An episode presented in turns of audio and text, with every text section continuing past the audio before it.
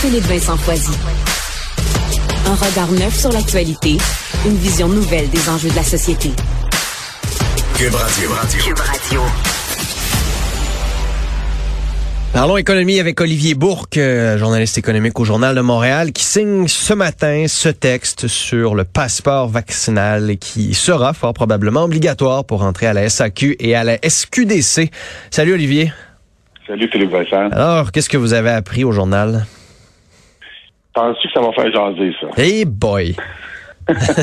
non, mais c'est la question que plusieurs se posaient. hein, Parce que moi, le, le 30 au soir, quand euh, François Legault a fait son annonce pour le couvre-feu et autres, j'ai fait une blague Ouais. en disant passeport vaccinal obligatoire chez le coiffeur. Comme ça, on va savoir qui est vacciné, qui est pas vacciné.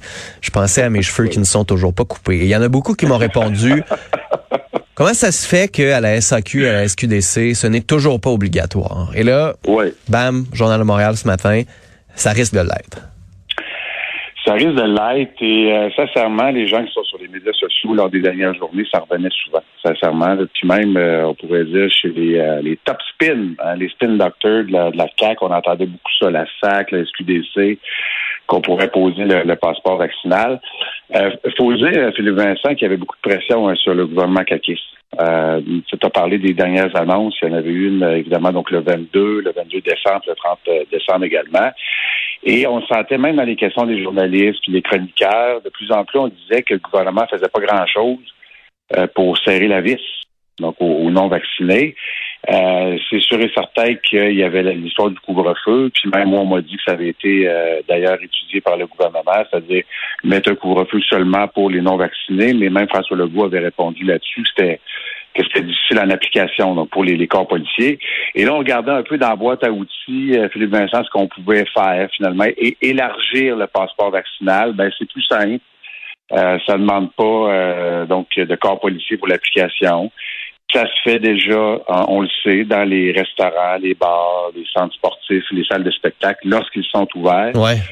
Euh, ça se fait pas dans les grands magasins. Euh, Est-ce que ça pourrait changer? Est-ce que c'est la première étape, évidemment? Donc ça, ça pourrait euh, changer, évidemment, donc dans le temps. Alors là, le gouvernement décide de franchir le Rubicon. C'est une décision qui est quand même controversée d'une certaine façon, puis ça va faire énormément réagir.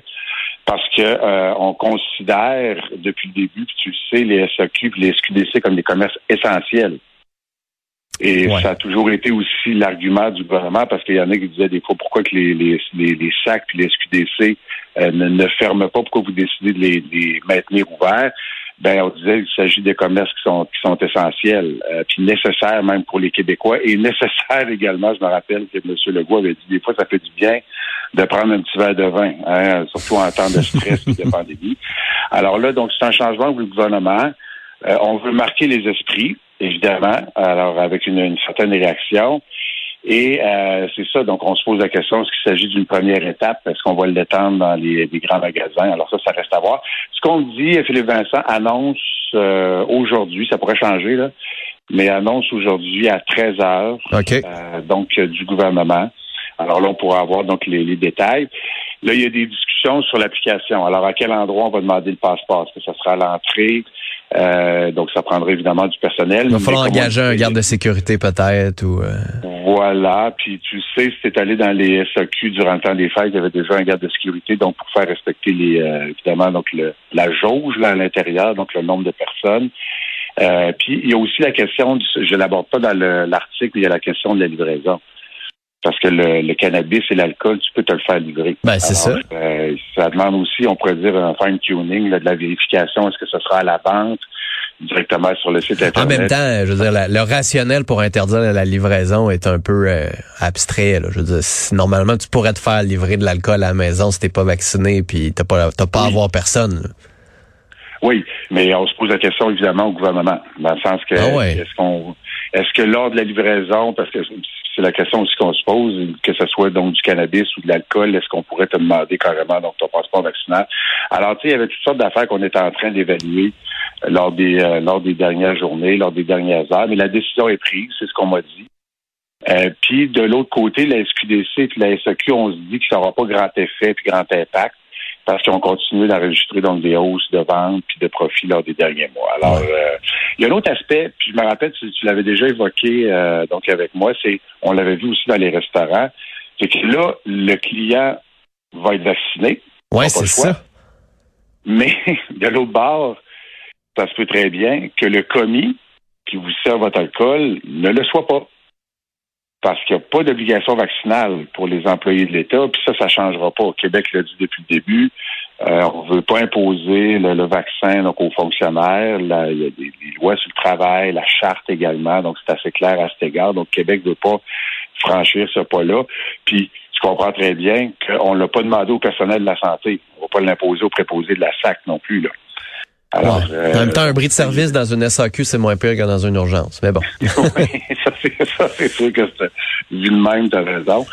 Euh, de l'autre côté de la frontière, on sait que c'est totalement différent. La FCBio, par exemple, le gouvernement ontarien a une obligation euh, vaccinale.